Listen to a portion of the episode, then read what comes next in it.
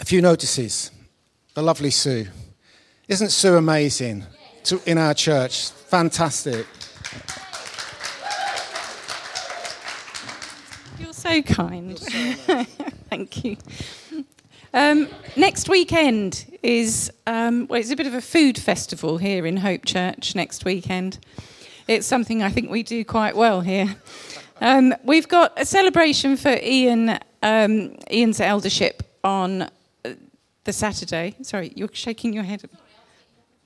That's right, on Saturday. Um, um, afternoon tea here at five o'clock. We would really love some volunteers to help clear up afterwards and set up for church in the morning. Um, if you haven't already signed up, uh, there's a list by the information board there just to give us an idea of numbers so we've got enough uh, buns to go round. That would be really lovely, thank you. Um, and then on the Sunday is church lunch. And this is not just any old church lunch. This is a big day. We are going to celebrate somebody that does an awful lot in this church behind the scenes. Um, it's Steve's 70th birthday. So there will be pulled pork and stuffing and applesauce, and please, if you could all bring salads and cakes along, that would be absolutely lovely. But yes, Steve is, is, I'm sure, I don't need to tell you all about Steve, but he's an amazing guy who does so much in the background. He, he helps me on every single event we do here, quietly. He's wonderful. Um, and then, if that isn't enough, at the end of February, we've got even more food celebrating ladies' brunch. And we've got the wonderful Kim here who's going to be speaking to us. But it's pastries and, and and smoked salmon bagels and things. So um, if you'd like to sign up for that, the form is at the back there. And I would also like some volunteers to help serve the ladies, some gentlemen, if you would be so kind. There's a list for you to sign up for that too. Um, and just very quickly, in addition, I, we, um, the, the ladies' brunch has been so successful, and the last few years we've tried really hard to do a men's event We've had evening ones, we've had butchery, we've had curries, we've had it, and, and it's not been great. So we have at last found a slot for a men's breakfast, which will be in April. More details to follow, but it's just going to be a bacon butty and a nice cup of tea, a lovely cup of tea, and, and a chat. But we'll, more details on that. Anyway, these bits are up at the back. Thank you. Thank you so much. On your seats, like last week, this week, part of the vision is that we love bigger, we care bigger, and um, the, as the church grows, the needs of the church are, are growing as well. And we want to, as best we can, help meet those practical needs. So if you could have a look at um, the, this leaflet on the pastoral on the pastoral team and see if you can help in any way, shape, or form just ask the Lord and put your name and what you think you might be able to help out at. And um, there's a, a clear box at the back on the information centre. If you could put, put that in there afterwards, that would be fantastic. And finally, if you're making this church your home and you're not in the church directory, you might not even have seen a church directory, but if you haven't seen it, your name's not in it because you wouldn't know about it. So, um, does that make sense? So if you'd like to be in it and, um, and, you're, and you're making this church your home, there's a little leaflet at the back of the church. You can put your name and your details down, or if you need to correct anything in the church directory, if you could do that as well. Thank you very much. Let's welcome Adam. Thank you.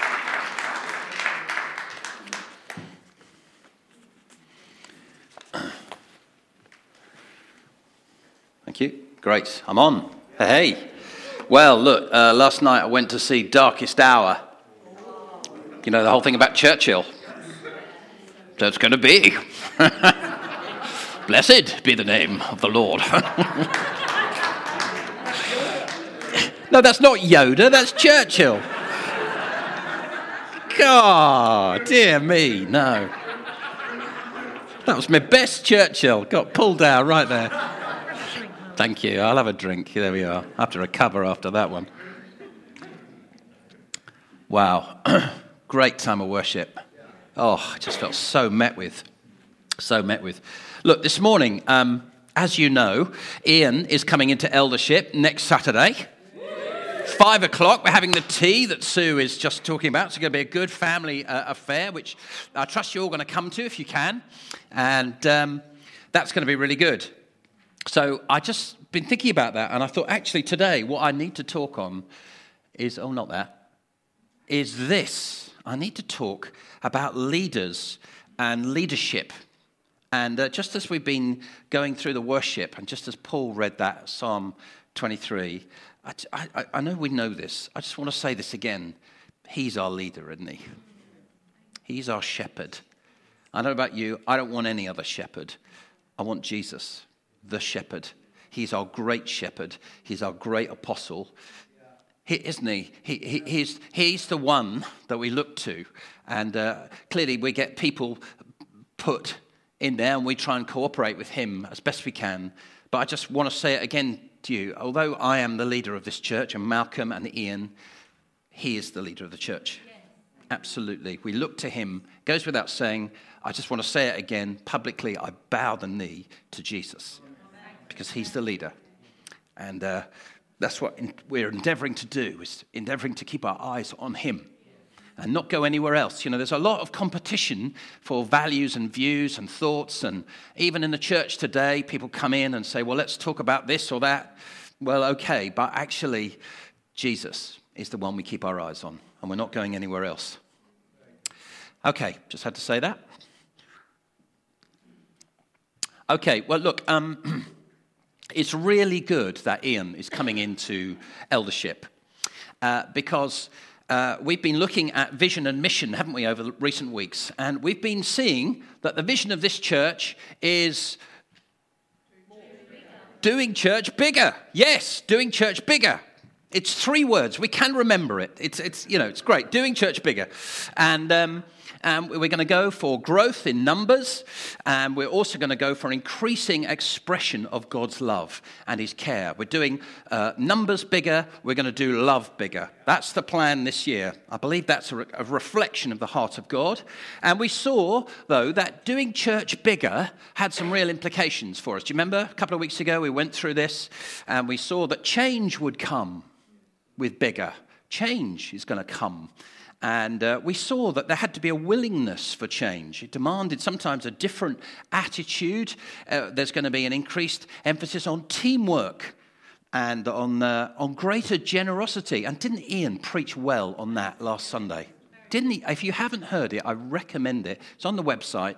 Uh, go and listen to that. Very good. But we're going we're going to need to be more generous and uh, we're going to need to get over disappointments because they will come and we'll find that our needs won't be met. And do you remember that list I went through? Um, so there are going to be a range of things needed to do church bigger. But another really important aspect of doing church bigger is new leaders and leadership.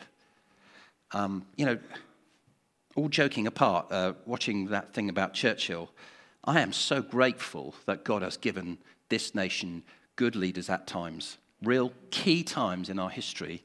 I mean, he was a difficult bloke, Churchill. He's a very flawed man, to be honest. But even as a kid, he knew, because he was a believer, he had a sense that God was going to use him to rescue the nation. And it, just at that time, he stood up and would not appease, make appeasement with Hitler. When the nation was calling for it, he said, No, this is the way we go. I am so grateful. I'm so grateful. It's a costly decision, but it's, it's what leaders do. I believe that was a gift from God. Leadership is a gift from God. You know, that's very different from the attitude about leadership often we pick up in the press, where basically the, the press would say all leaders are just idiots. Really, it's, it's kind of that's the impression we get, isn't it? I mean, well, don't we, don't we think that? Do you remember, do you remember some of the um, football managers? Do you remember uh, Graham Taylor? Do you remember how they treated him in the press? They called him Turnip Head. You think, how dare you do that? It's just shocking. Anyway, it just affects our kind of view of things. and we just need to acknowledge that no new leaders coming through is a really essential part, part, of uh, healthy church growth.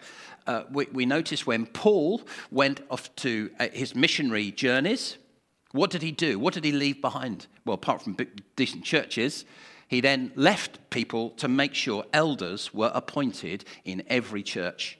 You've got to have a good leadership structure. Um, you can't do without elders and leaders.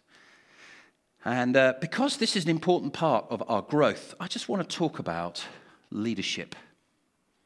And I want to ask the kind of question one of the questions is what kind of style of leadership are we looking to raise up here in Hope Church? What kind of style of leaders? It's important that we know because there's a lot of competition for what kind of leaders are going to be produced. Um, you know, our culture throws lots of different ideas about leadership at us. I mean, one I've already mentioned. But actually, I, I worked in um, commercial publishing um, for 20 odd years, fairly cutthroat business, to be fair. And, um, uh, and really, uh, I guess generally the instruction we're given is if you want to do well, you've got to go up the corporate ladder. And that means becoming a leader. If you want to do well in life, that's what we're told, isn't it, by the world, you've got to go up the ladder. And that means becoming a team leader, department head, or a director, or a CEO, or a managing director, or a consultant, something that takes responsibility over other people. And uh, I've got to say, in the corporate world, all sorts of muddle and confusion occurs in people's hearts because of that. And um, uh, uh, you know, this, uh, uh, in my time, I know there was all sorts of intrigue and maneuvering that would go on, and people would make friends with people, and you know, you just think, oh, blow all this, you know, I just. And uh, because of all that, I certainly have encountered leaders in the, in the corporate world that were very threatened by other people. Have you encountered that? And uh, I remember talking to one guy who was head of a department and uh, he, I said to him, What would happen if one of your team ended up selling more than you during the course of a year? And he had, with a little flash in his eye, he turned to me and he said, Oh, that will never happen. In other words, I will make sure that everyone else does not excel above me. That will never happen. Or I will only employ people I think are middle ability people to make sure that I continue to be the kingpin, thank you very much. I will be the ceiling, they will remain down there. So this company will continue to need me.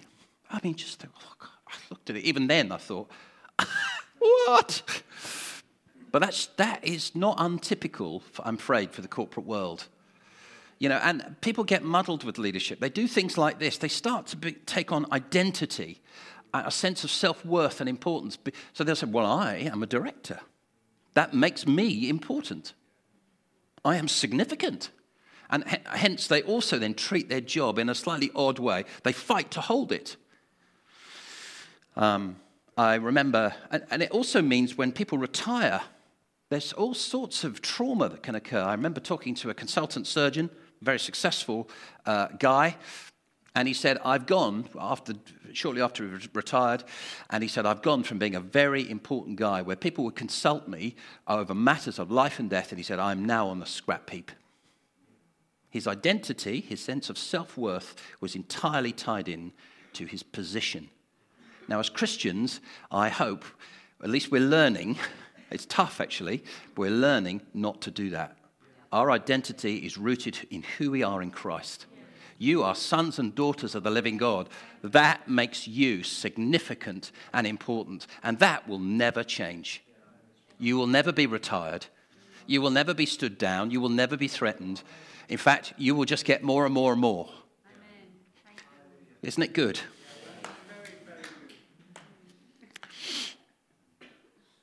So, what kind of culture are we looking to create then? Well, I think we're trying to create the very opposite of that the very opposite of that. See, we're called uh, to be leaders, and I'm, I'm, I'm talking about leadership. Some of you are in leadership in the church already. I bet some of you will come into leadership if I have my way, whether you like it or not. And some of you, of course, lead in other environments. You lead in your families, you lead in your offices. Of course, we all have to lead ourselves. So we're all leaders in that sense. We've all got to learn how to lead. Um,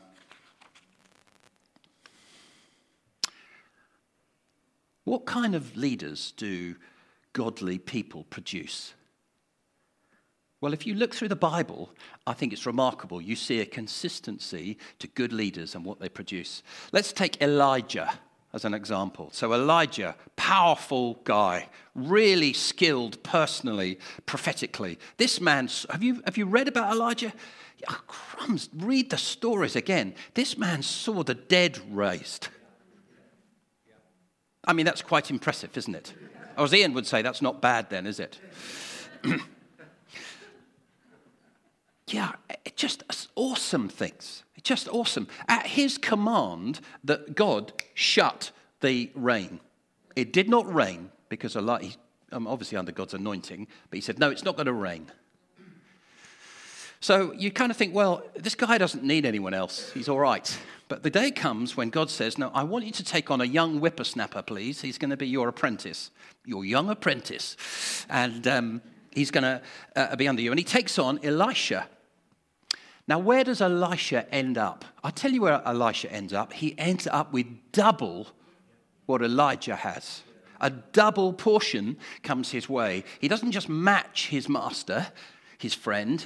No, no, he goes twice. He goes beyond. He ends up with twice the impact, twice the miracles, twice. It's the increase. It's the increase. That's what you see godly men and women producing. We see exactly the same thing with King David. Do you love the stories of King David? Oh, can I recommend you read the stories of King David? He's an exciting guy, a very flawed man, again, actually, as we know. But he produces this amazing list of mighty men. Have you read about them in Chronicles? It's a long list of mighty men. And uh, in amongst all of these guys who do incredible things, there's the three. It's almost you can hear the music when it says the three. Bum, bum, bum. The three come into the room. Oh, the three have come into the room. They do amazing things, accomplish incredible things for God. And you think, well, this has got to be the, the tops. And then a couple of verses later, there's some other guy who's not part of the three who accomplishes even more than the three. And you think, well, uh, these guys are incredible. But there's no sense of jealousy no, David has created this sort of releasing world where people come in. Now, only because David has given permission is this stuff being recorded. If the king had said, I don't want this recorded, it would not have been. But the fact that it's written down, it's like David is applauding. He's saying, let's record this stuff. It is outstanding. And actually, some of these guys go on to do far more than David ever did. I love that. Isn't that great? Here is a king who's saying, Whoa, you are just outstripping me. That is magnificent. Well done. Keep going. And that, here's another one. And here's another one. And all these guys seem to enjoy and be okay with other guys doing very well. There's no sense of uh, being put down at all.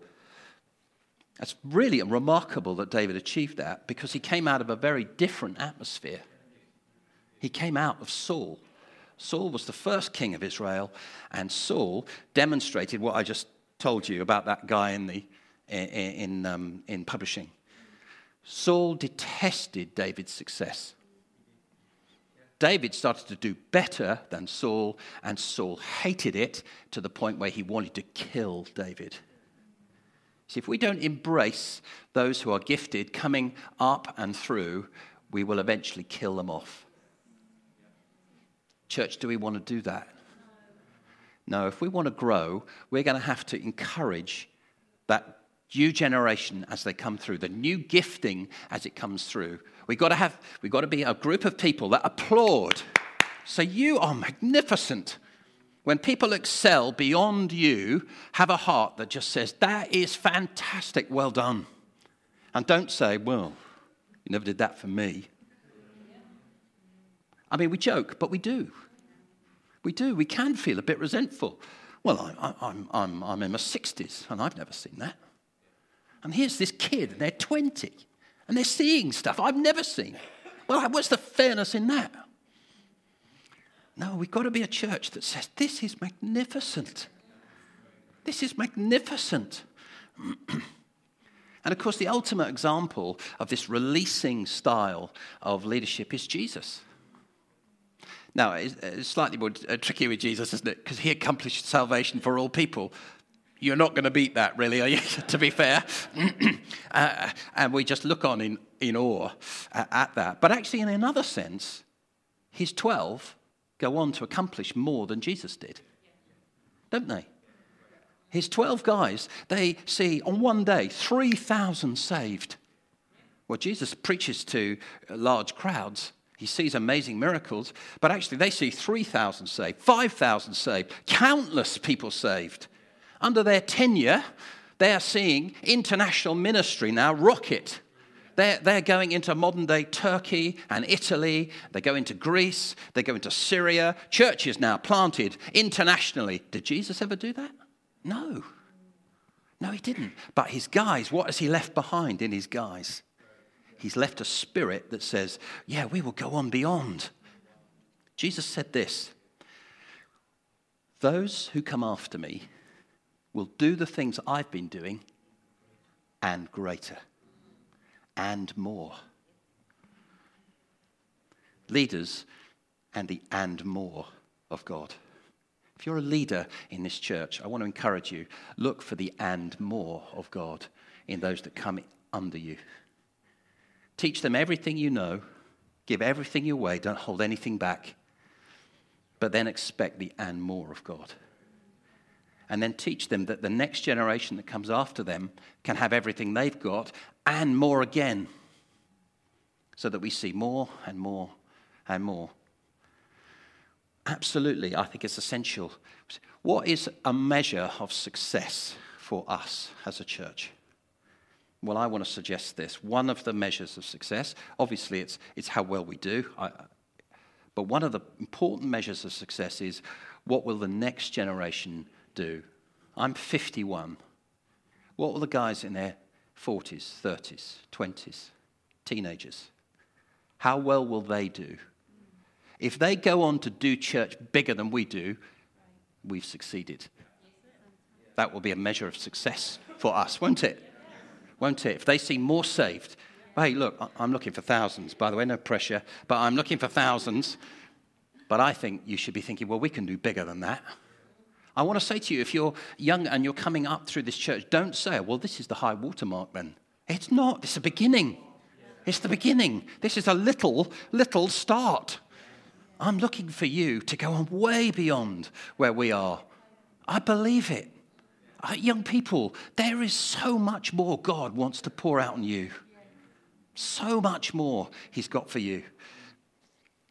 I want to say to you, Ian, we are absolutely delighted you're coming into eldership.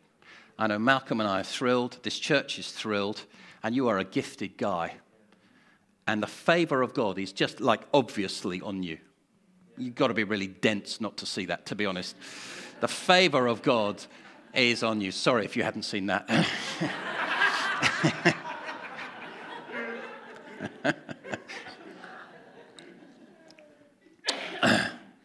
but I want to say, and you do do this, I want you to encourage those under you. Because the day will come, you'll encounter someone, and he'll be more gifted than you. And your job is to say, Fly. Fly beyond me. Go beyond. You've only seen, I don't know, maybe 200,000 people saved in your lifetime. Hey, let's go for that. Let's see if they can do double that. Let's see if they can do double that. We want to go on beyond, don't we? We don't want to stick where we are. I'd like there to be an encouraging, developing, releasing attitude towards leaders and their skills. I want you individually to excel in all that you've got. Don't, don't say, oh, well, that means I can back off and let them do it. That's not an excuse for you just to say, oh, thank goodness, someone else could do it. No, no, you, you need to excel. In the, God is looking for you to use the skills you've got. And if you currently have skills that you think, ah, oh, they're just not being used, I want to say you need to be praying about that Because God is looking for those skills to be used, you personally. But don't let those skills be a block to others. Let it be a way of encouraging others. okay. Now, when you release people into uh, leadership, you obviously don't just throw anyone in. Okay, I'm saying you know, we want to release people, but you've got to be wise with that. Um, and of course, you're looking for gifting. When somebody's able, uh, you know, look at the three guys on stage this morning. They've got, they've got skill, haven't they? Skill. If I was there, it would have been very different this morning. Uh, you've got to have some skill and some ability. And, uh, but I want to say there is something that's more important than skill, and that's character. And that's the tough one. And often, that's why you see characters in the Bible who are clearly very able, they get held up, or, or they, get, they have to go through quite a long process. Look, look at Joseph, you know, with the multicolored coat. There is Joseph. He is a very skilled, able administrator. And you could say, well, why not just pluck him out and put him in straight away? No, he has to go through a character refinement process first before it is safe to allow this man the power of being Prime Minister of Egypt. It would not have been safe to have put a young uh, Joseph into that position too early. You've got to be refined. There is a process. Some of you are saying, Why haven't I? I've got the skills. Why hasn't, why hasn't God let me into leadership? Can I suggest it could well be character? God is still knocking on the door of character, saying, I need to refine you further. I need, and actually, it's His mercy that does that. You might be frustrated by it, but it is the mercy of God. Okay, so let's have a quick look then at uh, eldership. Oh, sorry, I hadn't done it. That's, that's my illustration for being a director, and yeah, that's that. Okay, let's look at the gifting required to be an elder. And I'm taking this from uh, the, book, the letter to Timothy and also uh, one, one, sorry, that's 1 Timothy chapter 3 and also the letter to Titus. If you want to know what the uh, uh, um, um, lists of requirements for being elders are, those are the areas you need to read. As you break it down, that an elder needs to be able to teach. It doesn't say teach publicly, it might be a one to one arrangement. But uh, an elder does need to be able to teach. An elder needs to be hospitable. I think there's some gifting in that. I know you can learn to be hospitable. Some of you are fantastically hospitable. You really know how to make people feel welcome, and I just commend you. It's just brilliant. But it's a, it's a gift required to be an elder. An elder also needs to be a manager. And by that I mean someone who can manage their own family well. The Bible says if a, if a man can't manage his own family well, he should not be allowed to manage the church. Yeah. In other words, this, this person has learned to manage small first. Then I can let you manage big. That's, I think, what that's the principle of. But really, there aren't that many more gifts required. Here's the long list, and this is the demanding one. And I have to say, as I'm going through it, I've been going through it the week, it always makes you swallow a bit and sit down hard, you know. Let's start with this one. How about that? right, I'm resigning now. Thank you. Above reproach. The other words the Bible uses are blameless. It says, must have a good reputation with outsiders. In other words, someone who's not an actor, who can just act their way through a few hours during the week. No, that's how they really are during the week. Uh, got to be respectable, honest. They've got to show integrity. They've got to be disciplined. They've got to be self controlled. They've got to be upright. And they've got to be holy. it's what it says. I'm just reading it. I'm passing on the information. Yeah, there's got to be some real character issues. Now, those are character issues. Those are character issues, and they don't always come easily. For some, they do. It's jolly annoying. what else do we need to see in an elder? We need to see this, and I think this is quite an important one. Not a pushover. You can't have elders that are pushovers. The, the Word of God says this He must hold firmly to the trustworthy message at, as it has been taught, so that he can encourage others by sound doctrine and refute those who oppose it. Let me tell you, that's a big deal. There are big fights involved in that. And if you have an elder that says, Oh, all right then, I don't mind, then you're in trouble. The church is in trouble. You've got to have someone who knows how to fight, who will say, No, no, this is wrong. And there's plenty of stuff now culturally going on at the moment where we are being told, no, no, well, let's, let's refer to God as mother. Let, let's have a certain attitude towards the homosexual act that the Bible does not refer to. Because that's all culturally very popular right now. No, the Word of God is clear. You need, this church needs elders who will say, No, this is the Word. I stand on it. I do not move on it. Elders, at times, the Bible says, will have to fight wolves. Jesus referred to uh, shepherds. Uh, elders are referred to as shepherds of the flock. Jesus at one point was referring to certain kinds of uh, shepherds who are hired hands. And when the wolves come, they used to run away. Oh, that's a fight. Oh, that's really difficult. I might get hurt. Oh, no, forget it, I'm off. No, no, you need men that will not run away from a fight. You need tough guys. P.J. Smyth says the three jobs of an elder are to guard, to govern, and to guide. You need, you need men that will, will, will do the standing up. However, it also says you're not to be overbearing. Oh, okay, all right. So you've got to be tough, but you've not got to be oppressive. An elder who's oppressive, mm, it's bad news. It's real, real bad news. You with me? What else? Oh, you've got to love what is good. Elders need to love what is good. In other words, you've got to have a passion for Jesus. You've got to have a passion for Jesus. You've got to have a passion for the mission. You've got to say, no, no, this world is dying. It needs a savior. Oh, God, we love. You've got to have men that are passionate about social concern, that are prepared, like the disciples, to start feeding programs. We've got to care for these people. This is good. Got to have that in elders. You've got to set a model. yeah, people who pursue God, practical, not a heavy drinker. The Bible's really clear, not given to much wine. It says now, I think individually people have to work out what that means. If you're in France, people would drink every day, uh, often, not all, but a glass of wine. That's culturally acceptable. Okay, you'd have to work your way around that.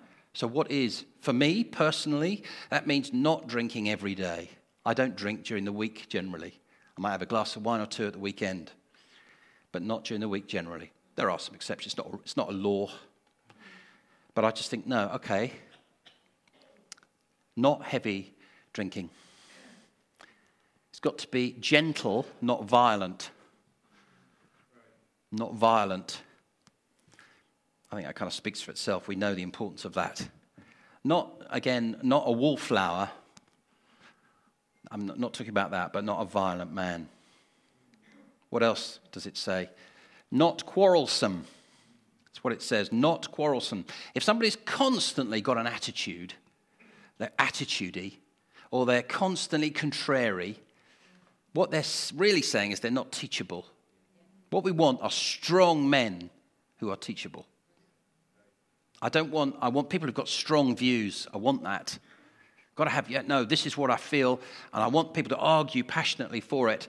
But equally, I want them to say, at the end of the day, if that's where we're going, I get it. I submit to that.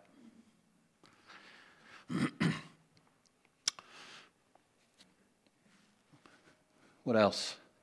An elder has got to have a good attitude to money. I'm not putting you off, Ian, am I? No, good. An elder's got to have a good attitude to money.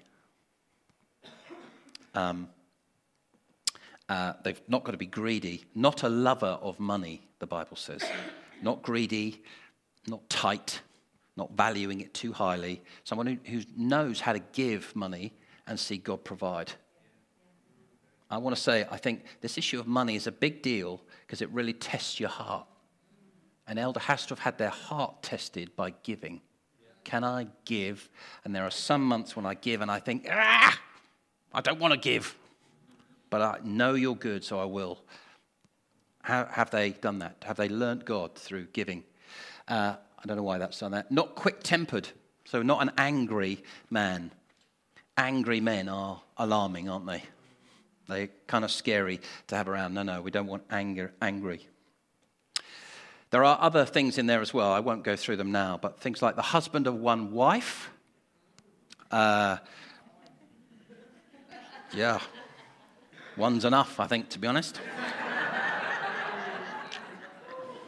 I don't mean that in a negative way. uh, well, one, one is a tremendous blessing, yeah. Yeah. I'm going to be in trouble. Go on then. Just get it out your system now. Go on. Go. I think the reason, uh, actually, the Bible talks about the husband of one wife is because it's addressing the issue of polygamy of the day. There was a time when it was okay for men to have multiple wives, and clearly they were trying to say, no, no, you can't have many wives. Now, some people have also said, oh, well, that means if, uh, if a man has uh, had a wife before, and let's say she's died and he's remarried, that means you, you can't be an elder. I want to say, I don't think that's right. This is addressing the issue of polygamy, not the issue, that issue, okay? so, uh, the husband of one wife, not involved with dishonest gain. I mean, I just, for me, that is just obvious, uh, and not a recent convert. And I want to say to you, I think Ian does really well with that list. I've got to say, mate, I think you do very well. There's a lot that's impressive about you. Um, so, we want to be a church that develops leaders. We're going to have to learn how to do that better. I recognize I've got a way to go on that. How do I encourage and develop leaders? I think there is an issue of releasing people, giving opportunity for people, but being wise with the right person, not giving too much too soon, but, but looking basically uh, to see that. I want you to be a group of people that cheer on, cheer on those who do well. Let's be a group of people that do that. Let's be leaders who use our gifting and don't get lazy. It's really easy to say, you know, my, my work is so busy. And uh, I just, I'm just, that's all I'm going to do. Uh, you know, and there are periods in our life where we are so crowded in by a young family and a busy job. And, and you know, it's just, wow, that's tough. But can I encourage you to be praying? Use the gifts that God has given you. Because that, what happens is you, you start like that and then you carry on like that. And actually, there are times when you have to say, no, actually, I'm through that season now. Now I can begin to pick up some responsibility again. Let's pray together. Lord Jesus, we recognize that you are the leader. You're the great apostle. You are that great shepherd. And we look again, and I invite you to come and lead this church. We want to make sure, Father, that we are keeping our eyes on you that you would have your way among us. And Jesus, we ask you that as the time goes on, Father, even as I've spoken this morning, I ask there would be a fresh release of leaders and leadership gift among us. I want to ask you, Father, that there would be a clear sense of call to various activities, uh, Lord Jesus, uh, both within and outside of the church. Lord, I'm looking, Father, for your blessing, please. Father, we ask you now, let this church become bigger and would you equip us with all the leaders that we need? I pray, Father, for those that are still on that character journey. I want to ask you, bless them. Lord, for those who are, are fighting that and are resisting it, I want to ask you, Father, would you show them? Show them what you're doing. Lord, where there's humility you're trying to bring in, where there's pride in life. Lord, would you, Father, just bring revelation, Lord, so that there's a, an understanding of what's coming and what's happening. Jesus, we look to you. We look to you. We ask you, Father, to give us all that we need. I'm sure it's here. Father, I ask you for a greater ability to recognize leadership skills and to release it where it's appropriate. In the name of Jesus. Amen.